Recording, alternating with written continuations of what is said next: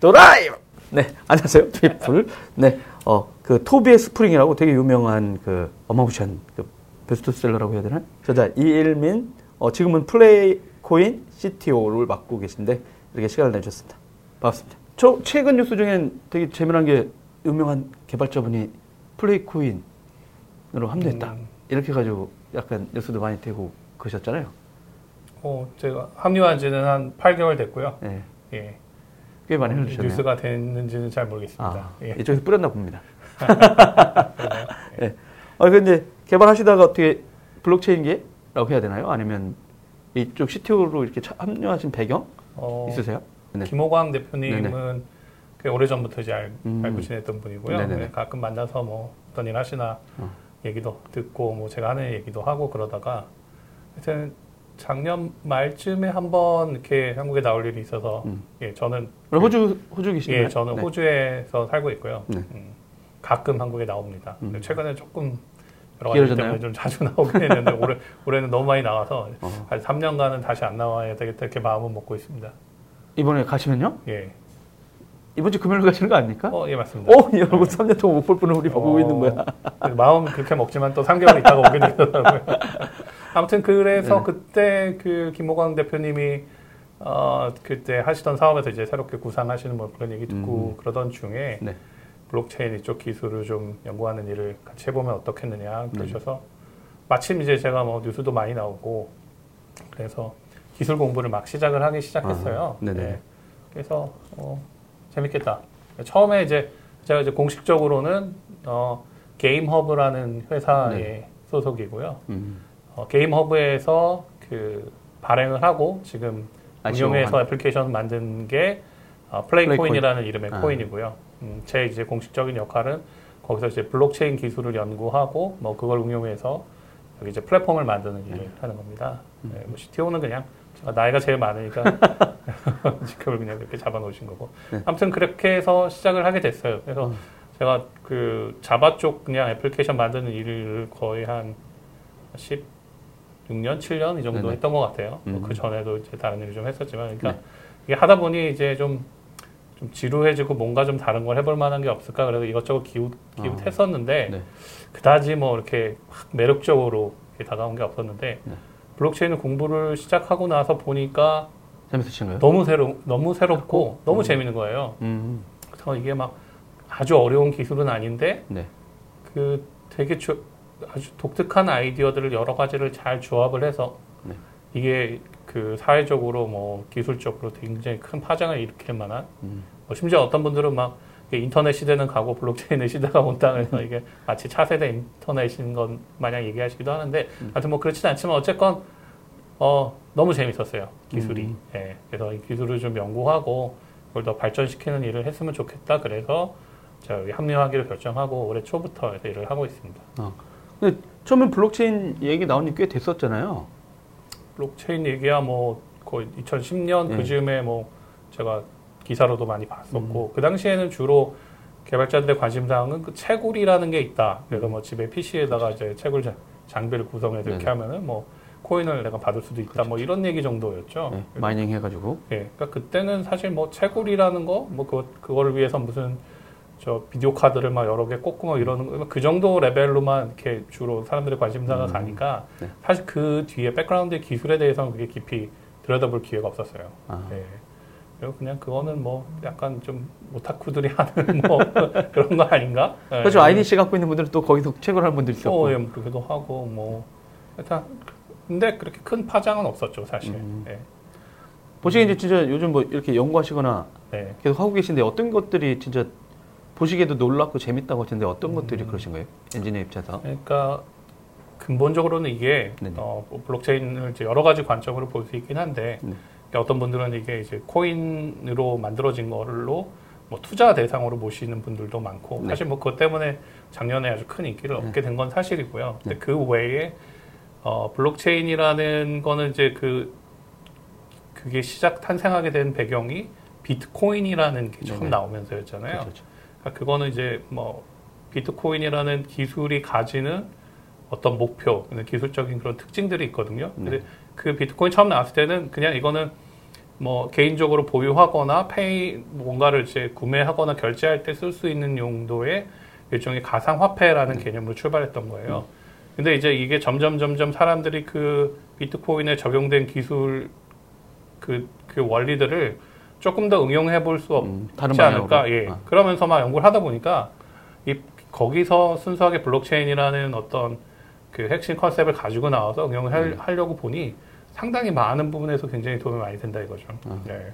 그러면서 이제 그쪽으로 이제 계속 기술을 확장시켜 나가다 보니까 이게 뭐 거의 적용이 안 될 만한 그런 분야가 없을 정도로 네네. 굉장히 많아지기 시작한 거죠. 네. 네. 저도 뭐 enterprise 취재하다 보니까 요즘은 그 클라우드 행사에서 꼭 비, 비트코인 이 블록체인 섹션을 꼭 집어 넣어줘야 다들 금융권뿐 만 아니라 예. 거기 오신 분들도 관심이 상당하더라고요. 그러니까 이게 그 뭐 어떤 기술 커뮤니티나 뭐 이런 데서만 관심을 가지는 거면 이게 커질 수가 없는데 아, 그렇죠. 아시겠지만 뭐 이게 산업체에서 우리나라나 해외의 대, 대형 기업들 네네. 특별히 이제 금융사들 금융권, 예, 이런 데들이 굉장한 관심을 가진다는 것도 뭐 최근에는 포털사들이 또 여기 네네. 굉장히 열심히 뛰어들고 있잖아요. 그러니까 이거는 뭔가 여기서 가치를 봤다고 저는 생각하거든요. 음. 예. 근데 서- 솔직히 말씀드리면 제가 아뭐그 한 8개월, 10개월 가까이 이거를 막 연구하고 나름 열심히 이제 살펴보고 그랬는데도 사실 아직 잘 모르겠는 분야가 훨씬 더 많아요. 어. 예. 너무 겸손하신 거 아닙니까? 어, 그렇지 않습니다. 이게, 이게 되게 놀라운 게 네. 어, 이종 한- 거의 이제 10년 됐거든요. 네. 처음 이그 비트코인 논문이 나온 지 10년 가까이 됐고 사람들이 심지어는 이거는 또 학계에서도 되게 관심이 많아요. 네네. 학문적으로 연구할 만한 가치가 있는 그 내용들이 되게 많거든요. 원래 또 암호 하시는 분들이 또 보완하는 암호도 그렇고 뭐 암호 쪽 말고 이게 그 P2P 분산 시스템의 의 응용으로서는 굉장히 성공적인 그런 케이스 중에 하나이기 아. 때문에 그런 부분들 연구하시는 분들 얼마 전에 지난주에도 이 카이스트에서 주로 이제 학계에 계신 분들이 이 학, 그 연구자들이 바라보는 뭐 아, 이 지난주 기술- 토요일인가 언제? 예, 예, 토요일 날하고 일요일, 아, 금요일하고 토요일 날 음. 행사를 했었는데 제가 뭐 가보진 못했지만 이제 갔다 오신 분 얘기를 얼핏 들으니까 교, 교수님들도 처음에는 아 이거 뭐 별거 아니다 이렇게 생각했는데 네. 막상 관심을 가지고 이렇게 들여다 보니까 그 학문적으로 연구할 만한 그런 소재들이 너무 무궁무진하다는 거예요. 음, 그리고 우리가 잘 알고 있는 코인 중에서는 그런 학계나 연구자들이 중심이 돼서 만든 것들도 되게 많거든요. 예. 아, 논문도 계속 써져 나오고 있고 그러니까 이게 그런 이론적인 기반 그 다음에 이거를 실제로 활용하려고 하는 그 업계의 어떤 관심 거기다가 또 일반인들이 어 이걸 또 코인이라는 또 투자 대상으로 또 볼 수 이게 다 맞아 떨어졌기 때문에 작년 한 해 동안 그렇게 폭발적인 성장이 있었던 것 같아요. 저희들은 진짜 막 이게 뭐야? 막 했다가 막 네. 어떤 기자가 예전에 그 최고란 기자들이 있었거든요. 아, 예. 우리가 어 걔는 요즘 어떻게 된 거야? 이랬는데 많이 안 깼다는데 이러고 네. 어. 끝나고 근데 항상 그게 뭔지 채굴만 했었죠 실제는 기자들도 음, 그쵸. 초기 나왔을 때 그러면 저희들이 그러면 그런 성능 있는 회사 컴퓨터 한번 조립해서 채굴해 보겠습니다라고 네. 해서 실제는 오- 오히려 이런 개발 쪽 이슈보다는 아까 초기에 말씀하신 대로 음. 그 하드웨어 조립하고 했던 파트들의 네. 기자들이 음. 재미 삼아서 이렇게 해봤는데 신기하네 이러다가 네. 끝났다가 뭐 시간이 지나서 이제 폭발적으로 성장했잖아요. 네. 작년에 말씀하신 대로. 네. 그러다가 어 우리가 캔 거 어딨지? 이러고 있잖아요. 근데 그 컴퓨터 없어졌어. 그러게요. 네. 그래서 끝내 뭐 못 찾았다 해가지고. 그게 또 요즘에 되게 그 이쪽 법 쪽의 쪽으로 좀 화, 그 화두가 되는 게 그래서 부모가 그 코인을 굉장히 많이 소유하고 있었는데 아, 갑자기 뭐 사고가 나거나. 뭐 해외는 예. 아들이 죽었는데 비밀번호 몰라요. 그러니까 뭐 아들이나 부모나 그거. 하여튼 뭐 누군가가 하여튼 가족이 네. 어 가족이 이제 더 이상 이 코인의 비밀번호라든지 그 내용을 그 줄. 수 없는 그런 상황이 됐어요. 아. 예, 뭐 돌아가셨다거나 여러 가지 이유로. 그럼 이제 가족들이 일반적으로 일반 재산이라면 이제 가족인 어, 걸. 증명하고 상속법에 의해서 받으면 되잖아요. 네네네. 은행에다가 이거를 그렇죠, 그 그렇죠. 증거를 제시하면 줄 거잖아요. 근데 이거는 줄 방법이 없어요. 기술적으로. 아 네. 기술적으로 일단. 그, 그 개인 키라고 하는 그렇죠, 혹은 개인 키를 생성할 수 있는 뭐 여러 가지 그 암호화된 기본 정보를 모르면 네. 뭐이 비트코인을 만든 사람이 오더라도 이거를 찾아줄 수 방법이 없거든요. 음. 기술 그것 때문에 보안성이 뛰어나기도 하지만 그것 때문에 부실되는 코인이 너무 많아요. 아. 그리고 지- 그것도 일종의 이제 재산으로 요즘에는 이제 그 여겨지는데 법원에도 일단 보긴 했죠. 자산을 그거를 봤으니까. 상속 받을 길이 없는 거죠. 그래서 그런 부분들을 이제 앞으로는 뭐 그 유언장 같은 걸 작성하거나 이럴 때 어, 법무법인 같은 데를 통해 가지고 내가 그건- 이거를 예, 그 보통 이제 안전하게 고액인 경우에 안전하게 뭐 그 은행 금고에다가 그런 넣듯이? 키를 저장하기도 어. 하고 그러는데 이게 이제 상속 가능한 형태로 뭔가를 만들어서 서비스하는 뭐 이런 것들도 나올 것 같고 음. 네네. 아무튼 거의 모든 분야에 영향을 안 미치는 데가 거의 없는 것 같아요. 어. 어, 이 방송 보시는 분들을 위해서 그 플레이코인 아까 네. 말씀한 그 게임 허브라는 회사가 만들고 네. 이제 뭐 ICO 단 하려고 이제 만들어낸 어떤 코인 플레이코인이라고 있는데 요거는 어떤 형태의 영역에 적용하시려고 요 프로젝트들을 지금 하고 계신 예. 원래 게임허브라는 회사는 이 블록체인 생태계에 들어가는 여러 가지 기술들을 지원하거나 음. 이제 뭐 게임을 개발하고 뭐 이런 일들을 하기 위해서 처음에 만들어진 회사인데요. 네네. 네. 거기가 이제 이쪽 블록체인 기술과 또 코인 발행하는 거에 관심을 가진 이유는 어, 게임 생태계가 있잖아요. 게임 개발사가 있고 네. 개발자들이 있고 그다음에 이쪽에 게임 유저들이 있고 네. 그럼 그 사이에 또 그 게임 생태계를 위한 뭐 광고 회사라든지 플랫폼 음. 회사라든지 이런 것들이 있는데 이 생태계가 원활하게 계속 성장하고 그 안에서 각자가 자기가 수고하고 투자한 만큼에 대한 어떤 적절한 보상들을 받고 이러면서 계속 선순환할 수 있는 네네. 그런 방법들을 살펴보던 중에 아, 블록체인 기술과 또 거기서 발행된 코인을 잘 활용하면은 굉장히 많은 도움이 되겠다라는 음. 판단을 한 거죠. 네. 그러니까 어 아시겠지만 뭐 지금 이렇게 방송을 하고 계시지만 네. 개인 방송하는 사람들 많이 있잖아요. 네네. 게임 방송하시는 분들도 많죠. 그렇죠. 트위치라든가 뭐 유튜브, 네. 아프리카 근데 그런 분들은 게임 제작자란 제작자들한테 어떻게 보면 굉장한 많은 그 홍보 역할을 해주시는 거거든요. 네. 어 그러면 사실은 이제 그거에 대한 뭔가 보상이 이루어지고 그러면 좋을 텐데 네. 예. 어 그, 그런 부분들이 기존에는 너무 이렇게 그 어떤 금전이 오고 가는 게 너무 복잡하고 특별히 이게 이제 cross border라고 해서 국경을 넘어가면 음. 너무 너무 힘들어져요. 제가 이제 전에 국제 송금과 관련된 핀테크 일을 좀 했었는데 아, 국가 경계를 하나 넘어가기 위해서 어떤 돈이 네네. 이게 지, 지켜야 될 법도 되게 많고 따라야 될 뭐그 좀 원래 국제 송금도 저기 블록체인을 한다고 했다가 다 두 손 들어올 들었다는 소리가 있었는데 그, 그러니까 그 그게 워낙 복잡해서 일반, 예, 일반 그, 그 국가에서 발행한 그런 돈을 사실은 그냥 매개 수단으로만 저걸 이용하기에는 법적인 너무 제약이 너무 많은 거죠. 음. 네. 근데 그냥 그런 거 없이 네.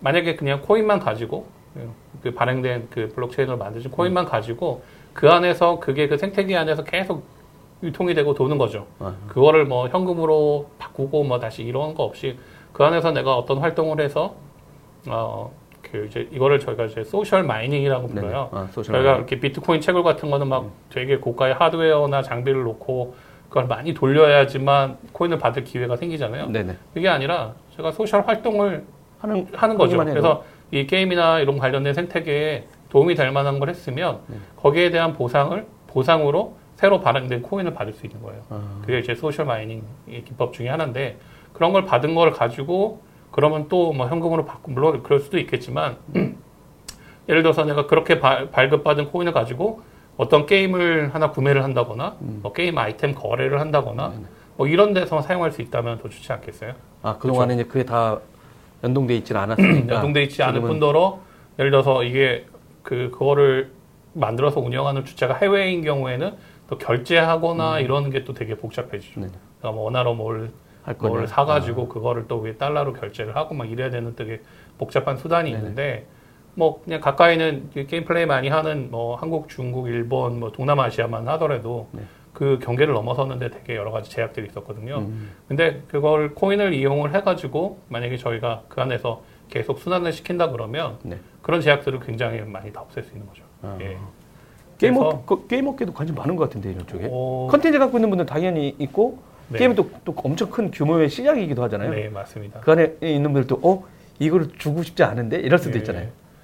어, 근데 사용자들 뭐, 근데 그 아까 사용자들이 움직이면 또 이게 전체. 생태계를 키우고 음. 도움이 되는 방향으로 저희가 저희 기술들을 이제 적용하려고 하고 있기 때문에 네.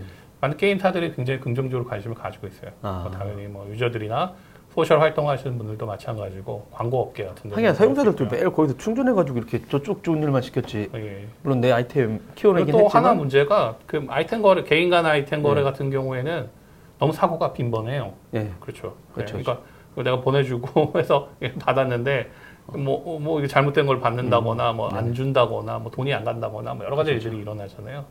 이제 그런 부분에서 또, 이, 저희 플레이코인을 활용할 수 있는 또 여러 가지 방법들이 있습니다. 저희가 이제 social 활동하는 거에 대한 모든 이런 기록 같은 것들을 블록체인에 남겨서, 어, 일종의 social credit 같은 것들을 저희가 계속 쌓을 수 있게, 저희가 뭐, 뭐, 요즘에 우버라든지 그 에어비앤비 같은 게 보면은 거기 평가가 되게 그렇죠, 중요하잖아요. 저그 좋은 credit을 받으려고 노력하고 또 그걸 보고 사람들이 더 적극적으로 구매를 하는데 그런 것과 같은 거를 사실은 저희 안에 이제 만들어 놓은 플랫폼 위에서 어, 그걸 쌓아갈 수 있고 그걸 이용해서 좀 더 신용적인 신용을 가지고 거래할 수 있고 거래가 일어날 때도 어, 누군가 한 명이 한 명만 지불하고 다른 사람 지불하지 않는 이런 문제들을 네. 블록체인 기술을 이용해서 저희가 좀 극복하려고 하는 이런 작업들을 하고 있죠. 물론 뭐 이제 시작입니다. 이제 저희들이 이제 참 아, ICO는 예. 3월에 성공적으로 아, 잘 예? 저희가 처음 코인 발행하고, 예, 그 펀딩을 위해서 네네. ICO 진행해서 3월까지 성공적으로 잘 마쳤습니다. 어, 축하드립니다 일단. 고맙습니다. 어디 코인 하나 없나? 네. 근데 이제 최근에도 보면 이제 이 기술들 얼마 전에 이제 김홍광 대표도 아까 잠깐 네. 말씀드리긴 했지만 페이스북에 이오스 관련돼서 누락 이런 내고 있잖아요. 이런 예. 아, 물론 이제 초창 뭐 오래되긴 했지만 적용하고 하는 데는 되게 역사가 출진이 상대적으로 짧은 거잖아요. 다른 예. 기술에 비해서 그런 거에 대해서는 어떻게 생각하세요? 글쎄요. 솔직히 저는 그 이오스 기술의 높- 깊이는 잘 모르고요. 저도 이렇게 그냥 뉴스 나오는 거 보는 정도만 알고 있는데, 씨 같은데. 어, 아, 저 대표님은 그, 그런 새로운 코인이나 이런 게 대부분의 코인은 다 오픈소스로 돼 있어요. 네네네. 그래서 코드가 공개돼 있고 누구나 그걸 검증해서 내가 이걸 신뢰하고 돌릴 수 있느냐 네, 이런 것들을 받게 돼 있죠. 그래서 이제 코드를 보다 보면 뭐 좀 놓치는 부분들이 있죠. 이제 보안이라던가 뭐 성능이라 이게 문제가 아까 말씀드렸듯이 P2P 시스템이에요. 근데 근데요, 그냥 중앙에 회사에 아주 커다란 서버 하나 달랑 있어도 되는 게 아니라 어쩌면 서로 관계가 없는 수많은 그 당사 그 사람들이 각자의 서버를 운영을 해가지고 이게 서로 상호 어, 커뮤니케이션 하면서 하나의 커다란 이 플랫폼이 도, 네트워크가 돌아가게 돼 있는 건데 그렇기 때문에 사실 되게 많은 문제들이 생길 수밖에 없어요. 음. 그거를 커버할 수 있는 기술이 이제 블록체인에 예, 많은 전략을 가지고 있긴 한데 그게 뭐 처음부터 완벽한 기술이 있겠습니까? 그러니까 우리가 지금 잘 아는 뭐 비트코인이나 이더리움 같은 경우도 초창기에 나온 거를 지금 다시 본다 그러면 되게 많은 결함들이 있죠. 아. 그래서 많은 개발자들이 오픈소스 프로젝트니까 붙어서 거기에 기여를 하고 하고. 업데이트하거나 더 발전시키는 작업들이 계속 있었거든요. 그러니까 이오스는 어쨌건 상대적으로 좀 짧은 역사를 가지고 있으니까 네네. 어, 지금 이제 안정화하는 단계가 아닐까 저는 그냥 그렇게 생각하고 예. 근데 항상 그런 어, 기술적인 뭔가 결함이라던가 문제점은 빨리 공개되는 게 저는 좋다고 봐요. 만약에 저희는 모르고 있고 아, 해커들이나 악의적인 의도를 가진 사람들만 그걸 알게 되면 그 사람들이 되게 큰 사고를 칠 수도 있거든요. 그렇죠, 그렇죠. 그럼 전체 시스템의 신뢰도가 떨어지고 문제가 생길 수 있으니까 짜, 차라리 그런 게 빨리 공개돼서 빨리 패치가 되고 네. 예, 그럴 수 있으면 좋겠죠. 예. 이쪽 성공했으니까 개발자를 또 많이 뽑으시는 거 아닙니까? 뽑으시나요? 어, 네, 많이 뭐 뽑으려고 노력은 하고 네. 있습니다만 쉽지는 않습니다. 왜요?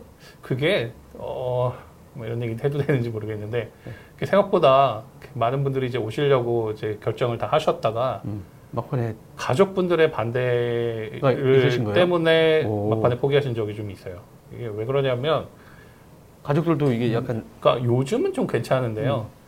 올 초만 해도 하도 뉴스에서 어, 코인과 관련된 되게 부정적인 기사가 되게 많이 나왔잖아요. 아. 정부의 발표도 있었고, 네네네. 또 뭐 이것 때문에 좀 문제가 되는 뭐 그런 기사도 좀 나오고 그러다 보니까 어 뭐 새로 이제 뭐 이직을 하려고 하는데 개발자들이 음. 뭐 하는 회사야 아 여기 코인 뭐 이러면 반대를 하시는 경우가 있더라고요. 더 가라고 할 것 같은데 코인 좀 많이 가져와 이럴 줄 알았더니 또 아니군요. 그런 분들은 뭐 소수 있긴 한데 정말 관심 많으신 분들은 근데 어떤 분들은 또 아 이거 너무 위- 아직은 위험한 영역 아니냐 이거 뭐 어, 사고 뭐 사고는 아니지만 아무튼 좀 어, 안 좋은 뭐 이런 거 아니냐 하여튼 그런 막연한 불안감을 가지신 분들이 많이 기사니까. 계셨고 지금도 아직 좀 그러신 것 같아요. 어, 지금 상황에서도요? 어, 근데 지금은 좀 낮은 것 같은 음. 게, 뭐, 우리나라 그 유명한 대기업이나, 어, 혹은 뭐, 잘 아시는 포탈사 같은 데서도 블록체인과 이런 것도 활용한 뭐, 코인 이런 거 발행도 한다 뉴스도 나오고 네네. 그러면서 그리고 사실 그 사이에 그렇게 큰 문제가 사회적으로 일어난 적이 없었잖아요. 그렇죠. 그렇죠. 뭐 항- 항상 어디나 있었던 뭐 다단계라던가 음. 이런 좀 악의적으로 네네. 이런 거를 이렇게 사용하려는 데는 있었지만 뭐 이 자체로 심각한 문제를 일으키거나 그랬던 적은 없으니까 음. 뭐 점점 인식이 더 좋아지지 않을까 이렇게 생각은 합니다. 네, 그러면 더 많은 안, 올라, 안 올라타신 그분들이 손해죠 뭐. 어... 그래요. 음. 근데 저는 그냥 엔지니어 입장에서 음. 보자면 되게 새로운 그러니까 이제 막 시작하는 남들이 음. 어. 누구도 예를 네네. 들어서 뭐 나는 블록체인 개발 경력 10년 차 이런 사람은 거의 없거든요. 그렇죠, 그렇죠. 비트코인 처음 만든 사람 아니면 아, 어 그러니까 사실은 대부분의 많은 개발자들이 한 작년이나 작년 정도부터 음. 뛰어들기 시작했으니까 네네. 지금 오시면 되게 빨리 여기에 올라타실 수 있고 음. 더 많이 경력을 쌓으실 수 있고 지금 분위기로 봐서는 앞으로 점점 더 이 경험을 가지신 인력에 대한 수요가 네네. 어, 계속 업계에 있지 않을까. 음. 그래서 좀 커리어를 조금 더 폭 넓게 하고 싶은 네네. 분들은 많이 도전하셨으면 좋겠어요. 어. 꼭 저희 회사 아니더라도 굉장히 많이 채용하고 있거든요. 아 제가 아는 그 개발자 네. 거기도 이제 ICO 성공적으로 마무리했는데 음. 원래는 저기 클라우드 할 때 만났거든요. 아 예. 그다음 또 인공지능 할 때 또 인공지능 한다더니 근데 이제 왜 이쪽을 또 갑자기 관심이 쏠렸다 했더니 아 이제 시작하는 단계라 음. 그러니까 뭐 클라우드를 에서 우리가 AWS를 이긴다는 꿈을 꾸지 않지 음. 않느냐 네. 근데 어 근데 블록체인 쪽은 우리가 뭔가 만들어내서 지금 시작하는 거라 네. 뭘 해볼 수 있다라고 생각이 든다 음. 자체적으로 이렇게 할 수 있으니까 네. 그러니까 그때도 그 친구도 그런 말씀을 하더라고요 그렇죠. 전혀 근데 실제는 그 그동안 해왔던 기술들이 어떻게 보면 그것도 다 축적된 거라 backend라든가 이런 데 준비했던 팀들 입장에서 보면 네. 오히려 더 잘할 수 있지 않을까 이런 얘기도 하더라고요. 아, 물론 뭐 이게 완전히 단절된 기술은 아니고요. 음. 네. 당연히 얘를 잘 활용 응용하기 위해서는 기존의 서버들을 잘 응용하고 개발하고 뭐 이랬던 기술들이 도움이 되죠. 어. 물론 완전히 새로운 대부분의 개발자들한테는 새로운 분야들이 있긴 있어요. 음. 예. 하지만 뭐 그거는 공- 열심히 공부하고 말씀드렸듯이 대부분의 기술이 다 공개돼 있거든요. 네네. 그래서 노력하는 만큼 저는 빨리 기술을 습득할 수 있다고 봅니다.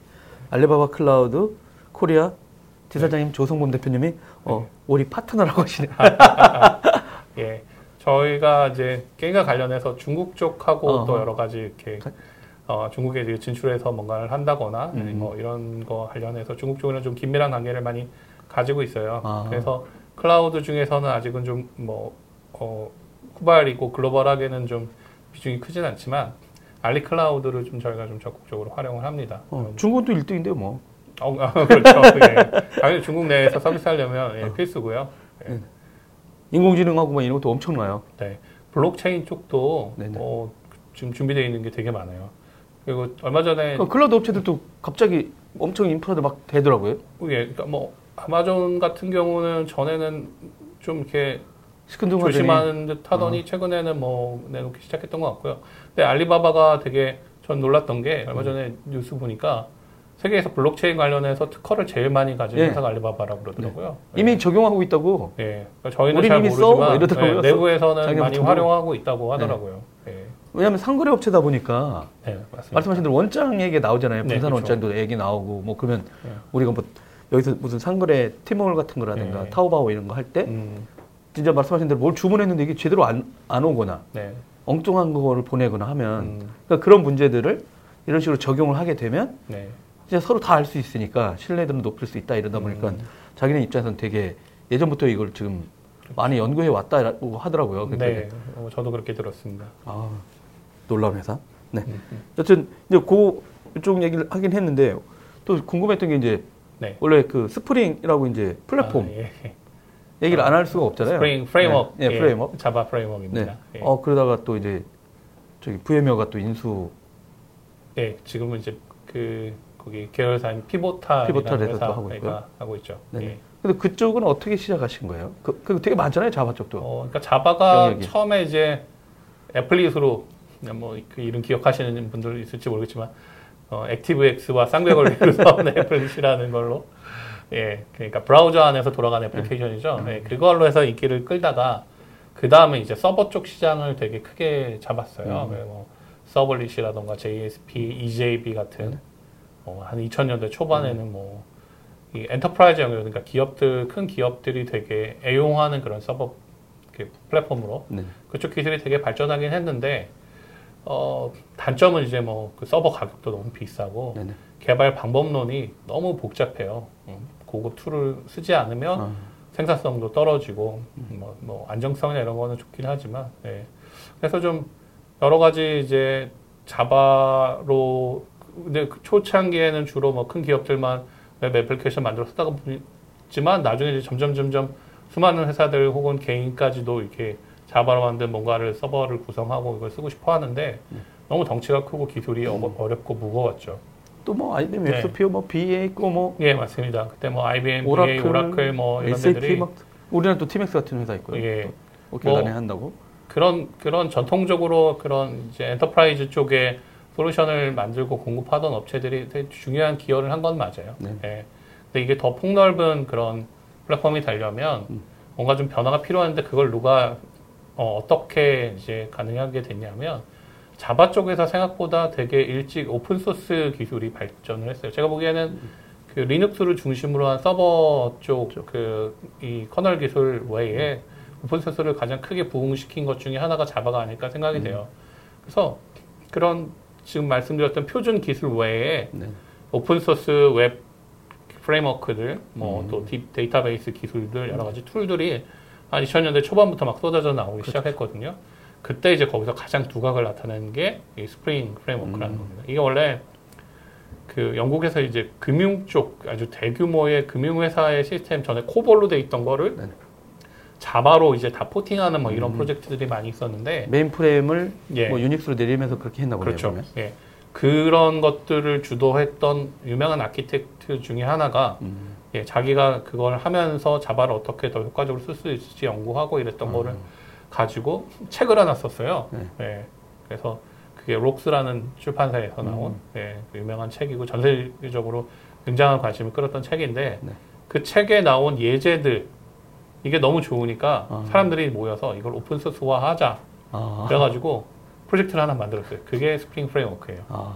그래서 거기에 나온 best practice를 모, 모아진 샘플 아, 예제를 프로젝트 가지고 했던 걸 기록으로 남겼더니 사람들이 네. 많이 보고 어 너무 좋아. 예. 그래서 그, 저, 그, 그. 저자 저자도 참여해서 음. 그 사람이 이제 그 전체 대표를 맡고 어, open source 이 framework를 만들고 보급하는 역할을 했는데 이게 처음에는 이제 open source라고 조금 기업들은 좀 등한시했었죠. 저는 그거를 1.0 처음 나왔을 때부터 쓰기 시작을 했거든요. 호주에. 계셔서 그때 호주에 어, 계셨던 거예요? 아니면 그때는? 제가 호주에서 살다가 미국에 가서 프로젝트를 했어요. 아. 미국의 좀 큰 제조업체의 네네. ERP 프로젝트를 음. 원래는 그런 전통적인 기술을 쓰려고 하다가 네. 스프링을 공부하고 나서 너무 매력을 느껴가지고 어. 스프링을 한번 써도 될까요? 될까요? 이렇게 제안을 했는데 흔쾌히 뭐 오케이 하시더라고요. 어 근데 물론 긴장은 되게 많이 했죠. 왜냐면 그 전에 다른 이제 전통적인 기술을 쓰다가 이게 오픈 소스가 과연 이런 아, 규모 그치, 있는 큰 시스템에서 잘 돌아갈 돌아갈까 수 있을까? 걱정도 한편 하면서 그래서 공부도 많이 하고 연구도 하면서 쓰긴 했는데 너무 만족스러운 결과가 나왔어요. 아. 한 1년여 동안 개발하고 또 돌리는데 뭐 24시간 돌아가는 굉장히 규모 있는 음. 시스템이었는데도 네네. 한 번도 장애 나지 않고 그 회사가 뭐 다른 이유로 이제 다른 솔루션으로 교체할 때까지 한 십몇 년을 그걸 계속 써왔거든요. 아. 그러면서 이제 여기에 좀 가치를 보고 그때 이제 우연한 기회에 한국의 자바 커뮤니티 분들하고 좀 이렇게 친해졌는데 네. JCO. 어, JCO의 하나의 멤버였죠. 어. 그때 뭐 오픈시드 뭐 이랬던 데들인데 거기 있는 분들하고 이분들이 이제 아, 우리 스프링 너무 좋은데 그래서 우리도 회사 프로젝트에 적용하고 싶고 SI도 하고 싶고 그런데 한국은 open source를 enterprise에 적용하는 거에 대해서 너무 부정적이다. 그렇죠. 네. 그리고 어. 왜 내가 왜 내가 마루타가 그렇죠. 돼야 돼? 예, 왜냐면 잘 돌고 있다니까 그때 쓸 수 있는 유일한 open source는 Struts라는 게 하나 있었어요. 근데 그게 왜 가능했냐면 음. 네. 이게 IBM 쪽에 있는 분이 만들었고 그 다음에 BEA라든지 이런 그? 웹 서버를 만드는 만들었던? 회사에서 우리가 우리 우리? 그 서버 위에 이거는 써도 좋아라고 인증을 해주는 인증 아. 기술 중에 하나였어요. 그래서 쓸 수 있었던 거예요. 아 그러니까 네. 도입해서도 일단 사회에서라든가 기술적인 사회에서도 인증 반영성의 차이도 명쾌할 수도 있기도 하고. 고가의 그 와스라고 그렇죠, 불리는 웹 애플리케이션 서버를 구매했는데 뭐 이상한 걸 갖다가 그 위에서 돌리다가 안 돼요 그러면 기술 지원을 받을 수 없었던 거죠. 인증 기술이 네. 아니니까. 그래 그래 그래서 어쨌건 뭐 그런 규모는 아니더라도 좀 작은 규모에서부터 이걸 한번 이제 기업용 그 개발에도 좀 사용을 했으면 좋겠다 그래서 그때 막 세미나도 많이 열고 홍보도 열심히 하고 블로그에 글도 많이 쓰고 이랬는데 다행인 건 이게 세계적으로 엄청난 인기를 끌기 시작을 하면서 어. 2006년에 자바원에서 BA의 그 부사장이 나와가지고 네. 우리가 BA의 그 공식 인증 기술로 이거를 딱 도입을 하겠다. 아. 그러면서부터 막 전 세계적으로 쫙 풀렸죠. 아. 네. 그리고 한국에서는 결정적으로 2000년대 이제 후반에 전자정부 표준 프레임워크 예, 전자정부법이 나오면서 음. 전자정부를 구성하는 그 애플리케이션을 만들 때 이런 걸 사용하면 좋다라는 이제 가이드라인이 나왔는데 네. 그걸로 만든 게 그, 거기에 핵심으로 들어간 게 스프링 framework거든요. 음. 저 봤더니 SDS하고 뭐 LG CNS, SK C&C 네. 이름은 다 다른데 나중에 보니까 이거 다 스프링 아니야? 했더니 어, 어 맞아? 네. 아니 양반들. 그러니까 그 저 그게 나오기 전에는 공공 프로젝트 하면 아, 그런 대형 SI 업체들이 자기들의 자기 자사 프레임워크를 들고 왔어요. 네. 어, 뭐 나름 이제 효율적으로 개발하려면 프레임워크는 필요하니까요. 네. 근데 문제는 이제 거기서 개발을 하고 나가서 나오면 근데 누구, 누군가 또 다른 팀이 들어가서 메인티너스를 하려면 이게 각 기업의 고유한 솔루션을 음. 각각 또 따로 다 익혀야 되잖아요. 네네. 게다가 이게 이제 프로젝트마다 다른 회사들이 와서 하면 그 다른 종류의 기술들이 막 그렇죠. 섞여 있을 수도 있고요. 그래서 이제 뭐 그게 꼭 이유인지 모르겠고 제가 보기에는 이제 그런 면에서 아마 open source 기술을 쓰자라고 네네. 같이 합의를 했던 것 같아요. 음. 실제로 초창기에 이 정, 표준 framework를 만드는 데가 말씀하신 그 세 개 예, 3대 SI 업체거든요. 음. 여기가 연합해서 만든 거예요. 네, 그렇죠, 그렇죠. 그래서 저는 너무 좋았던 거죠. 아, 이게 한국에서 스프링 framework를 쓸 만한 명분이 만들어진 거고, 음. 그렇죠. 정부에서도 쓰겠다는데, 그리고 이거를 이제 쓰라고 권, 적극 권장을 하고요. 네. 게다가 SI 3사가 이걸 다 지원을, 기술 지원도 하겠다고 하고, 그렇게 해서 또 한국에 맞는 또 여러 가지 component 넣어서 만들었으니까, 음. 예. 그래서 그때부터는 뭐 한국에서도 뭐 포털사들도 이제 다 도입을 하고 어. 심지어 저 MS 네. 아는 분 그 개발 담당 있으셨는데 네. 아, 한국에 있는 담당자인데 음. 어, 스프링이 닷넷도 지원해 이러는 거예요. 근데 아, 예, 근데 그거를 네. 저 고객이 먼저 알고 MS한테 문의가 왔대요. 아, 왜냐면 예. 이분들도 아는 거든요. 왜냐면 음. 전체 진영들이 다 있는데 일단 우리가 닷넷 시스템 되어 있는데 네. 그 전통적인 어떤 그 MS 계열에 있는 어떤 것들을 써, 상용을 쓰고 네. 있었는데 네. 어 너도 나도 다 스프링 얘기를 하니까 음. 오히려 이쪽에서 문의가 온 거예요 MS한테. 음. 니네는 단내 스프링 지원된다는데 그러니까 네? 이러면서 우리 보다가 어 지원 되네? 본사 자료 한 다음에 네. 아 이미 고객이 알고 계시구나 한 다음부터 음. 자기 파트너들한테도 Spring에 대해서 얘기했다가 놈으로 이제 어. 아 왜냐면 자기는 상용 제품을 갖다 deliver를 네. 하고 있었는데 네. 갑자기 MS 코리아 내부에서 어. 그 open source 얘기 나오니까 근데 이분 말로는 아니 고객한테 오히려 두 개의 옵션을 드릴 수 있는 상황으로도 생각해봐라. 음. 그러니까 어느 고객은 스프링 쓰려는 고객은 그럼 당신한테 아예 말도 안 할 거 아니야. 그러면 네. 나가는데 그러면 음. 스프링 지원해 준다고 하면 스프링 쓰면 되고 네. 기존 거를 원하시면 기존 것도 팔면 되는데 예. 그랬더니 그거 바뀌는데 꽤 오래 걸렸다고 그러더라고요. 근데 어. 고객이 먼저 아니까 당할 재간이 없죠. 그러니까 이게 한국에서는 제가 잘 모르겠는데 해외에서는 음. 이렇게 보면 자바 개발자들이 .NET 쪽에 가서 일도 많이 하고 .NET 개발 하던 사람들이 또 자바 쪽 일도 하고 음. 이게 그 왔다 갔다 하시는 분들이 되게 많더라고요. 네. 그래서 이쪽에 뭐 자바 쪽에서 open source 같은 것들이 되게 인기를 끌면서 여기를 이끌어 나가니까 네. 또 이걸 일하시던 분들이 같은 enterprise 개발에 이번에는 단넷을 개발할 기회가 왔으니까 음. 또 유사한 영역이고 이제 네네. 기술적으로도 좀 유사점이 있으니까 네네. 이쪽에서도 그러면 이런 비슷한 open source를 그렇죠. 만들자 그래 porting을 아. 막 하고 그런 네. 그런 일들이 많이 있었어요. 네. 뭐 이제 .NET 쪽은 아무래도 마이크로소프트가 좀 주도적으로 이끌어 나가는 음. 게 더 강하긴 하지만 그래서 그쪽에서의 어떤 표준 기술이 뭐 원하는 거를 충족되기 전에는 자바 쪽의 open source에 대한 어떤 porting 버전을 쓰고 쓰기도 하고 그랬던 적이 있었죠. 근데 Spring.NET은 크게 성공은 못했고요. 아. 예, 잠깐 좀 이렇게 예? 어, 사람들 관심 끌다가 지금은 아마 프로젝트가 거의 중단된 음. 걸로 알고 있고요. 뭐 MS는 다시 뭐 open source 사랑해 하니까 리눅스 아, 사랑해 예. 하니까 어저께 갔는데 IoT 하는데 리눅스 설치했어 이러더라고요. 아, 예. 오, 그러니까 리눅스 사랑해 이러면서 음. 말이 이제 바뀌어서 어떻게 될지 모르겠어요. 네. 이제 또. 아니 궁금한 게 이제 스프링 같은 게 전자정부 framework 같이 하면서 확산되긴 했는데 요즘 클라우드 시대가 되면 네. 되게 다양한 framework들이 막 등장하잖아요. 음, 네. 클라우드 시대에도 여전히 스프링 같은 것도 진화하긴 있는데 네. 그게 여전히 이제 강력한 생태계로 계속 leading하고 있나요? 아까 얘기하셨던 지금 Spring이 이제 VMware에 네. 인수가 되고 Pivotal이라는 회사에 지금 소속으로 개발자들이 소속되어 있는데 네. 거기는 지금 cloud가 난리죠. 전문이에요. 그래서 아. Spring을 기반으로 클라우드 환경을 빠르게 그- 구축하고 개발할 수 있는 그 영역에서는 스프링 저는 따라가지 못하는. 어, 그, 뭐 그런 비교는 못하겠지만 아니면 되게 잘 국내에서는- 활용되고 있는 국내에서는 있습니다. 빅데이터 위주로만 하고 음, 그쪽 그 framework 쪽 파트는 되게 많이 안 하신다는 소리 소문들이 있어서 누가요? 우리나라 쪽에 이제 Pivotal 쪽 파트 빅데이터 어. 쪽은 워낙 잘 하시는데 예.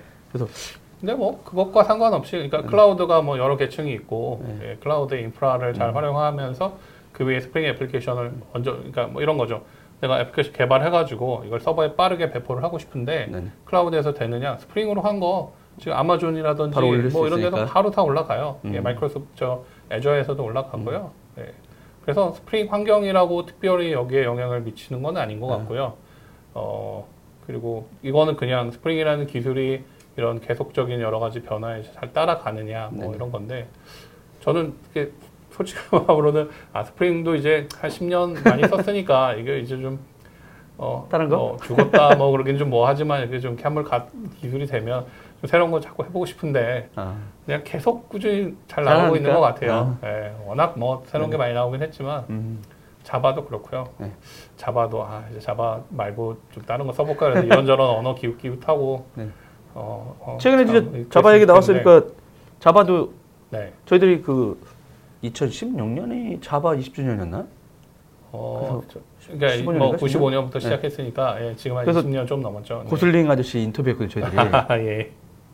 서면으로. 예. 서면으로 인터뷰하고, 아니구나, 라이브도 했구나.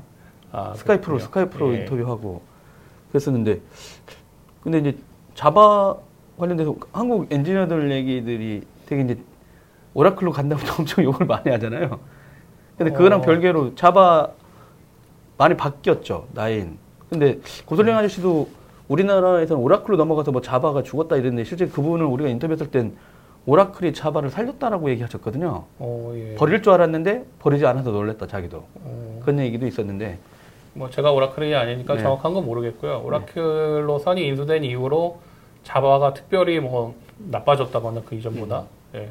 그러지는 않았던 것 같아요. 그냥 오히려 되게 아주 거대한 회사에서 이거를 관리하기 때문에 음, 저는 더 안정감도 주고 네. 장점도 있었고 그리고 사실 그러니까 자바를 언어라고 언어 관점에서 보면 이제 자바는 여러 가지를 표현할 수 있는 용어거든요. 이게 음. 네네. 언어이기도 하고 음. 플랫폼이기도 하고 뭐 관련된 기술이기도 한데 네. 언어 관점에서 보면은 자바는 원래 썬 시절부터 되게 보수적인 언어였어요. 보수적이라는 거는 네. 요즘 뭐 언어들이 막 이런 기술 채택하고 이거 유행하니까 우리도 빨리 따라가자 네네. 이런 거 잘 안 해요. 음. 그 다음에 뭐 새로 자바를 뭐 예를 들어서 버전이 뭐 얼마로 올라가면서 오, 기존 그렇죠. 거랑 확 달라진 모습으로 마치 새 언어처럼 이렇게 음. 변화를 변경을 하자 이런 거 절대 안 해요. 왜냐하면 어, 네. 자바의 기본 background는 자바가 성장하게 된 백그라운드는 되게 mission critical한 enterprise 영역이에요. 음. 이런 데서는 version up도 잘 안 하고요. 네. 중간에 이 언어나 기술이 호환성을 깨뜨리잖아요. 예를 들어서 하위 호환성. 예, 뭐 아. 자바 어 뭐 1.3, 3.3로 개발했는데 네. 5로 올리고 나서 옮기려고 보니까 이거 다 다시 컴파일해야 되고 코드도 고쳐야 된다. 이런 기술들은 그런 회사들이 좋아하지 않아요. 음. 그래서 자바의 개발자들은 그래서 어떻게든 이 하위 호환성을 철저하게 지키는 지키느냐? 쪽으로 언어를 아. 발전시켰어요.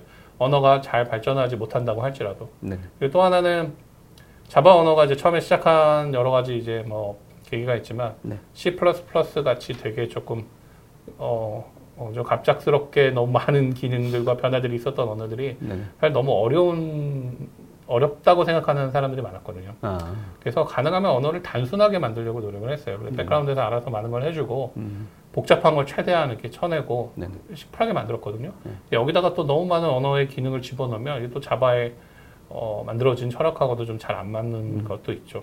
물론, 물론 이제 저는 좀 제 입장에서는 빨리 이게 다른 언어랑 이렇게 네. 비교해서 처지지 않도록 솔직히 자바는 맨날 동네 북이었어요. 자바 쓴다고 무시도 많이 당하고요. 새로 어 진짜요? 새로운 언어 나올 때마다 예를 들어서 막 제가 크게 한 세 번 정도 느꼈던 것 같은데 네. 단넷이 막 처음 나와가지고 우리는 아. 자바에 없는 이런 이런 좋은 것들이 많이 있다 음. 막 그러면서 막 그때 단넷 개발자들하고 한국의 유명 커뮤니티에서 막 그막 조롱 아닌 조롱. 싸움도 되게 많이 하고 그게 글로벌한 그 개발자 커뮤니티에서도 많이 싸웠어요. 음. 그 마이크로소프트에 뭐 이쪽에 막 매니저가 와서 뭐 이쪽에 같이 붙어가지고 뭐 토론도 하고 음. 그랬거든요. 근데 어쨌건 뭐 뒤에 새롭게 나온 게 뭔가 더 참신한 게 많이 있지 않겠어요? 네네. 예. 그러면서 뭐 아, 자바는 이제 다 죽었다 막 그러고 그랬었는데 뭐 그냥 꿋꿋하게 잘 가더라고요. 저희들 네. 저 예전에 블루투 했을 때 2006년으로 기억하는데 그때 저희들이 Ruby on Rails 아, 예. 쪽그책 번역한 예. 분 인터뷰 했었거든요. 예. 이거 왜 이거 하냐 그러니까 아, 지금 스타트업들이 예. 되게 빠르게 하려고 음, 유행하고 있습니다. 했는데 또 한참 시간이 지나니까 예. 자바 진영에서도 또 그거 그 회사들을 Ruby on Rails를 자바 진영도 적용하고 뭐 이렇게 한다고 얘기를 개발자. 중에서 자바의 최고 위기였다고 생각을 해요. 아 그거예요? Ruby on Rails가 나오고 예. 유명한 자바 기반의 컨설팅을 하러 다녔던 세계적인 컨설팅 회사들이 Ruby on Rails를 써가지고 이제 enterprise 만들 수 있다. 생산성 훨씬 아. 좋고 기능도 더 많고 막 네네네. 장점을 막 얘기하면서 네. 자바를 막 이렇게 자바는 이제 자바 시대는 끝났다. 음. 음, 자바 개발자들 너는 다 네. 루비 배워. 그래서 저도 루비 배우고 Rails로 가려고 막 그랬었어요. 예. 근데 네. 그때 진짜 뜨거 마치 작년에 블록체인처럼 막 갑작스럽게 인기가 어마어마하게 올라갔었는데 한 1, 2년 만에 갑자기 다 꺼져 버렸어요. 아 근데 이제 제가 이제 왜 그 인기 있냐고 했을 때 그분들은 그 얘기했거든요. 뭐냐면 스타트업이니까 네. 좀 빠르게 해서 어떤 서비스를 만약에 launching하고 네. 그 백단에 있는 팀들은 준비 원래 자바 팀들이 이렇게 네. 준비했다가 이게 되면 백단을 이렇게 어, 교체해준다. 이게 전환하고요. 미국이 예. 그런 식으로 하고 있대요. 근데 우리나라는 그것만 강조되니까 그때 우리들이 인터뷰할 때도 놀랬죠. 그러니까 아 네. 이게 그래도 아마 미투인가요? 미투데이? 네. 그 미투데이가 처음에 자- 그렇게 만들었었죠. 네, 예. 그렇게 한 다음에 아마 그 이- 트위터도 처음에 그죠. 했었고요. 아, 예. 그러니까 새롭게 가볍게 만드는 서비스는 하- 하고 이제 좀 음. 안정성이 더 필요해질 때 그분들이 또 그렇게 그게 Ruby라는 언어 때문이기도 하지만 사실 은 음. Ruby on Rails라는 네. framework가 되게 참신한. 아이디어를 아. 많이 냈던 거거든요. 네. 근데 다른 언어들이 그 아이디어들 되게 많이 수용을 했어요. 아, 잘하니까 어 저거 좋다. PHP 같은 경우도 그 뒤에 나온 framework들이 네. Ruby on Rails 못지않은 생산성을 낼수 어, 있는 그렇죠. framework도 막 쏟아냈고 뭐 자바나 다른 언어 쪽에서도 어, 프로젝트 되게 빠르게 그 setup하고 네네. 프로토타입 빨리 찍어낼 수 있는 게다가 한 2년 뒤에 그 Node.js가 나오면서 네네네. 그거를 상당 부분 다 가져갔죠. 아, 얘는 얘는 어, 뭐야, 떤 개발자들도 조금씩은 다 알고 있었던 자바스크립트를 썼잖아요. 네네네.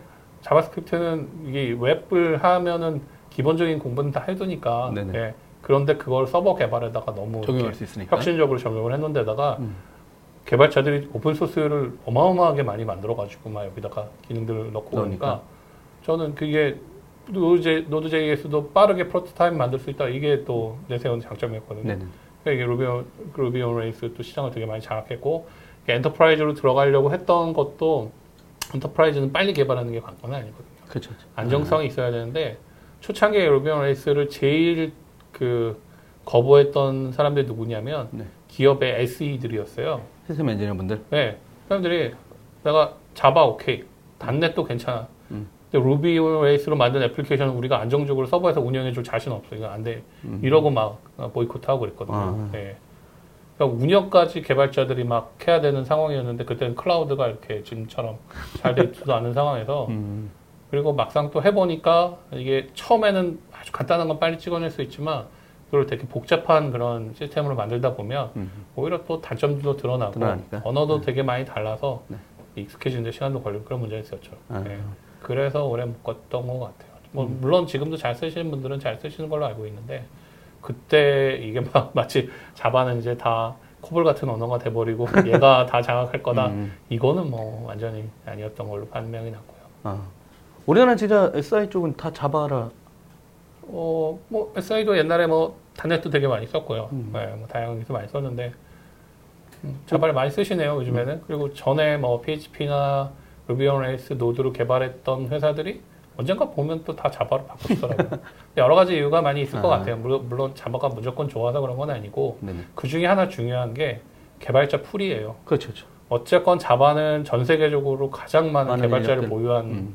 물론 이제 순수하게 언어를 공부한 사람 숫자로 치면 C가 아마 더 많을 거예요. 네. 학교에서 다 배우니까. 예. 저 친구들은 맨날 씨, 너 학점 C는 있다. 말도 안 되는 C 뿔뿔? 뭐 네. 프로그램 기초 배울 때도 C로 많이 시작하고 그랬었으니까요. 그렇지만 실제로 실무를 제일 많이 해본 개발자 수로 치면 아마 자바가 제일 많을 걸로 네. 알고 있어요. 아. 네. 뭐 한국도 물론이고 뭐 해외도 마찬가지고요. 네. 그러면은 기업 입장에서 뭐 스타트업이건 아니면 큰 회사건 마찬가지 경험이 많이 있는 좋은 음. 개발자들을 가능하면 많이 데려오고 싶은데 개발자 풀이 너무 좁으면 음. 그러면은 뭐 여기서 잘하던 한두 명 나가면 끝이죠. 수도 있거든요. 예. 그다음에 새로 신입이나 이 언어 처음 쓰는 사람 데려다가 또 교육해서 안정적으로 개발하는 데는 시간도 많이 걸리고. 아마 그 통신사도 아까 뭐 얘기하신 것처럼 BA가 예전에 통신 관련된 네. 미디어 기능들 되게 또 강화시켰었거든요. 예. SIP 서버 같은 게 예. 있거든요, 여러분. 뭐 그러니까 통신 관련된 어떤 데이터들을 어떻게 하면 IT화 시킬 거냐 이런 식으로 예. 내놨는데 어. 근데 그때도 그분들 그러더라고요. 원래 통신 전용 개발이 있었는데 예. 어 이쪽에 자바 개발자이 너무 많아.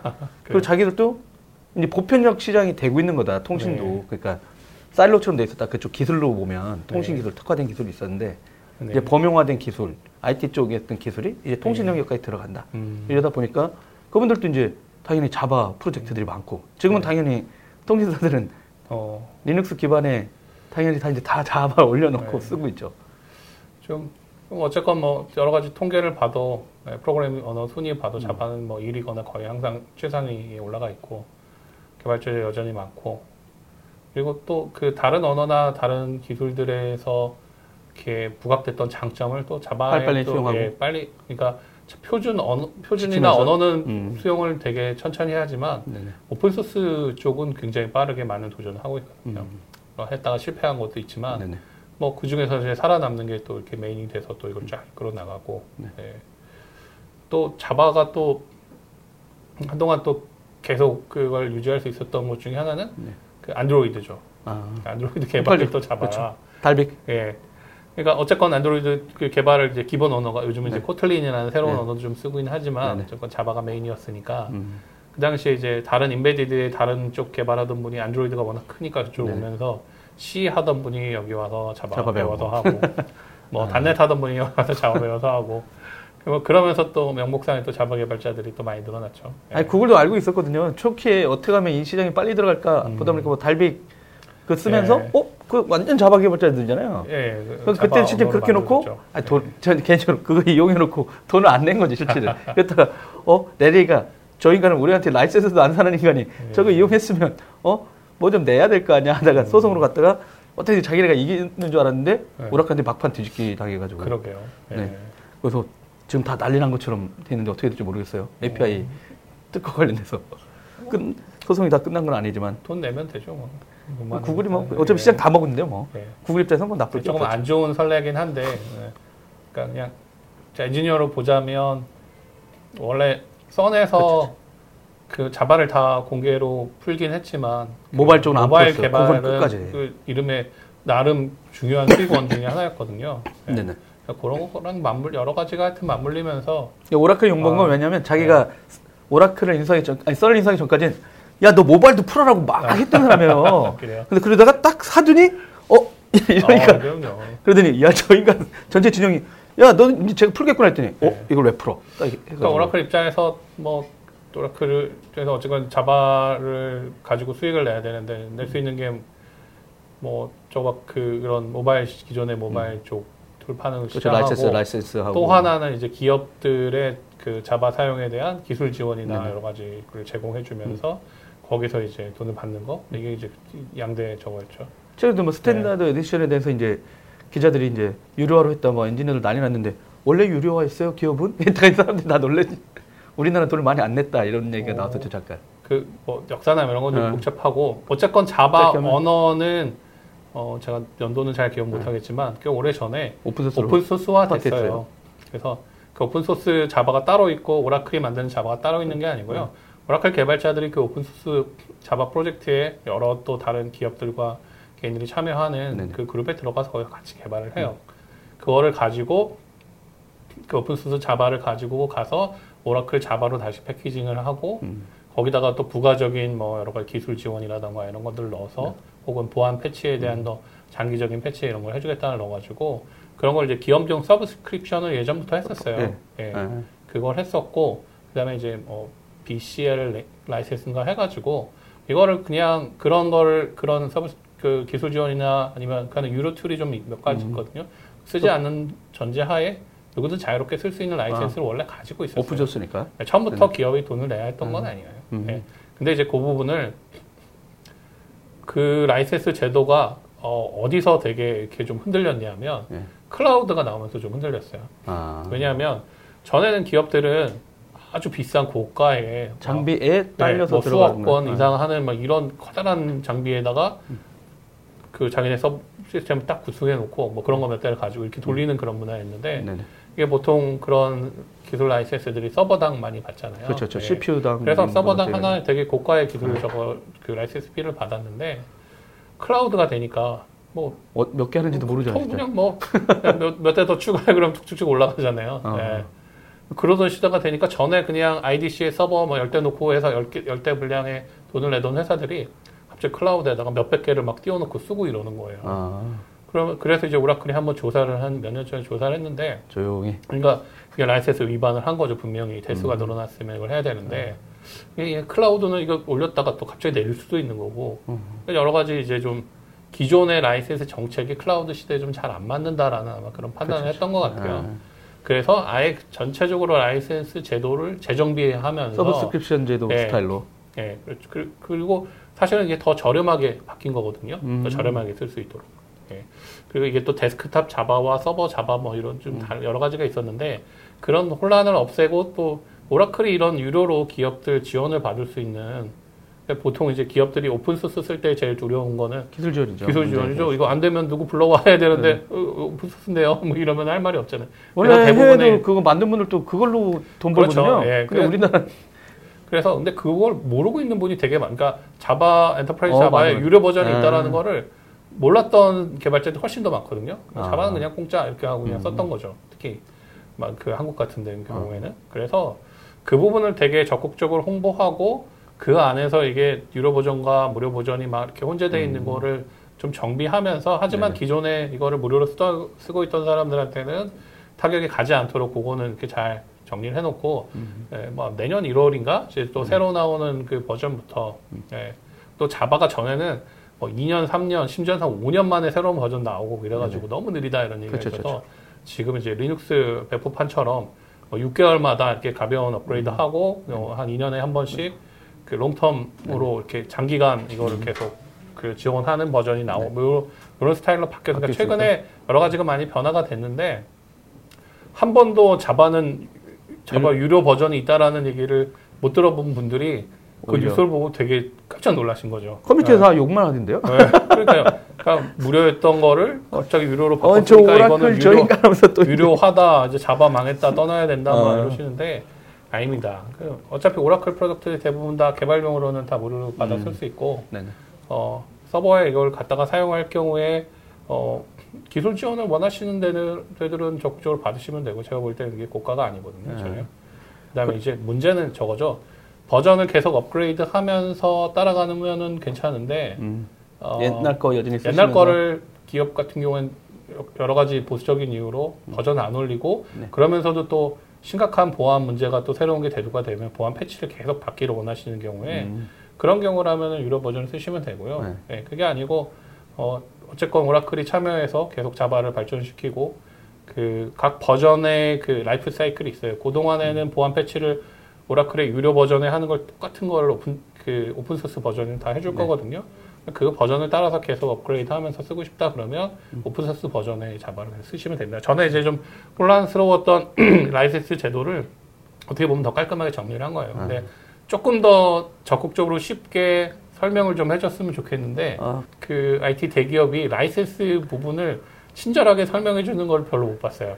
예전에 IoT 같은 거 할 때도 네. 이거 클라이언트 라이센스 하면은 IoT로 뭐 센서 아, 천개 깔렸는데 거기 다 윈도우가 더 올라가 있으면. 돈 다 내야 되는 거거든요. 네. 자, 자칫하면.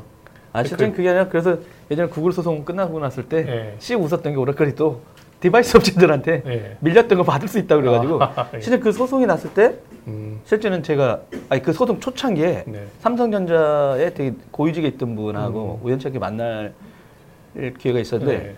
어, 준비하고 있다고 그랬었어요. 아, 예. 아니 만약에 그게 그러다 보니까 대수가 너무 알려지는 게 안 좋은 건 자기네 입장에서. 어, 근데 아마 내야 되지 않을까 했는데 어차피 구글이 뭐 이기고 하니까 어 괜찮네 굳은 돈이네 하다가 이제 막판에 터지니까 이제 밀려서 내야 되거든요? 잘못하면 어. 그러니까 그런 회사들이 남아 있죠 일단 그러니까 대당 얼마 받을 거냐 이게 이렇게. cloud랑 결국 비슷한 문제인데 음. 그러면은 또 거기에 맞는 라이센스 제도가 빨리 새로 나와줘야 음. 되거든요. 그러니까 그 부분이 좀 타이밍이 잘 안 맞거나 오버랩 될때 약간의 혼란이 있었던 것 같은데 음. 자바 안전하게 쓰시는데 별 문제 없고요. 네. 기업이시라면 저는 유료 버전을 쓰시면서 기술 지원도 받으시고 보안 패치도 어, 오랫동안 받으실 수 있는 이런 버전 쓰시면 좋을 것 같고 뭐 그런 게 부담이 된다 그러시면 어, open source 자바 버전 이거 오라클이 같이 만드는 거니까요. 네네. 오라- 오라클 어쨌건 처음 나와서 그 라이프 사이클 동안에는 오라클 버전 자바하고 open source 버전 자바하고 동일합니다. 네네. 네, 동일한 저거를 보장하기로 한다고 오라클 약속했으니까요. 쓰시면 문제는 없어요. 참 이게 궁금한 게 이제 그 nine 네. 자바들 나오면서 이제 그 당시에 이제 함수형 언어에 대한 어떤 기능들을 넣을 거다 앞으로 네. 얘기도 나오고 뭐 람다 얘기도 나오고 네, 자바 8에 이제 람다라는 그렇죠. 게 들어갔죠. 일단 함수형 언어에 대한 어떤 기능이 강화되는 추세였거든요 언어들 보면 네. 또 전통적인 함수형 언어 주목 못 받거나 아니면 고수들만 쓴다거나 아니면 기칸 사람들만 쓴다는 것 네. 분들이 그 언어도 다시 함수형 언어가 주목받는다 이런 얘기 했었는데 음. 그게 특별한 어떤 이유들이 있나요? 이게 자바도 함수형 기능 내용들을 적용하고 네. 전통적인 함수형 언어 그러니까 자바는 뭐 확산되고 아주 뭐막 이런. 대표적인 객체 지향 언어 중에 하나고요. 함수형 언어는 그렇게 생각보다 많이 쓰이진 않았잖아요. 음, 네. 뭐 여러 가지 이유가 있지만 순수 함수형 언어 같은 경우는 되게 개발하기가 좀. 난해하고 네. 예. 또 하나의 이유 중에 하나는 뭐냐면 이게 그 자칫하면은 메모리를 되게 많이 먹게 돼요. 아, 계속 예를 들어서 우리가 변수 값을 하나 설정해 놓고 그걸 계속 같은 메모리에 이걸 값을 바꾸면 편한데 뭔가 상태가 변할 때마다 함수형은 새로운 메모리를 할당하고 할당하고 이런 경우도 있을 수 있거든요. 삼성 그래서- 전자나 가능하겠네. 그래서 이거를 안전하게 쓰려면 그런데 좀 메모리 엄청 많이 올라가고 싸졌잖아요. 네. 네, 지금은 그보다 오히려 분산 환경, 그 다음에 막 CPU 코어 개수도 되게 많이 서버 같은 음. 네네. 경우에는 막 100코어 넘어가고 네네. 그러잖아요. 그런 데서 더 빠른 성능을 낼 수 있도록 코딩하는 게 더 중요한 시대가 됐거든요. 음, 근데 이런 데서 동시성이라고 하는 병렬적으로 혹은 뭐 이렇게 어, 여러 개를 분산해서 처리하는 네. 데서는 함수형 스타일의 코드가 되게 유리한 점이 있어요. 음, 음, 그래서 이게 되게 큰 충격을 줬던 사건이 2010년인가 CMU라고 네네. 카네기 멜론 대학에서 네네. 이 엔지니어들의 이제 소양 교육으로 프로그래밍 언어 교육을 전에는 이제 객체 지향 언어를 써서 했는데 음. 자바 같은. 네네. 근데 이거를 이제는 이런 인터넷 또 분산 computing 폭넓어지고 모든 게 다 분산되는 환경에서는 함수형 언어를 기초로? 가르쳐야 된다라고 아. 커리큘럼을 바꿨어요. 그래서 교수들이 아. 교수진들이 그렇게 우리나라에서 그게 절대 있을 수 없는 일이군요. 굉장히 충격적인 사건이었어요. 저한테는. 아, 그래서 저도 자바를 버리고 뭐 함수형 언어로 다시 가야 되냐, 스칼라라던가 스칼라. 뭐 이런 어. 함수형 언어로 가야 되나 뭐 어. 싶을 정도로.